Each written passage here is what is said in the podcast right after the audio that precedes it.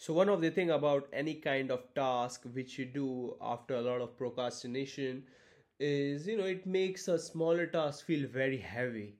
And you just think that you have done a lot of things. So basically you know it, it would feel, uh, it's it's just like you know feeling high all the time and everybody is just happy you know you are just high and you are not doing great things or you are not doing things that you should be doing you are not being productive right?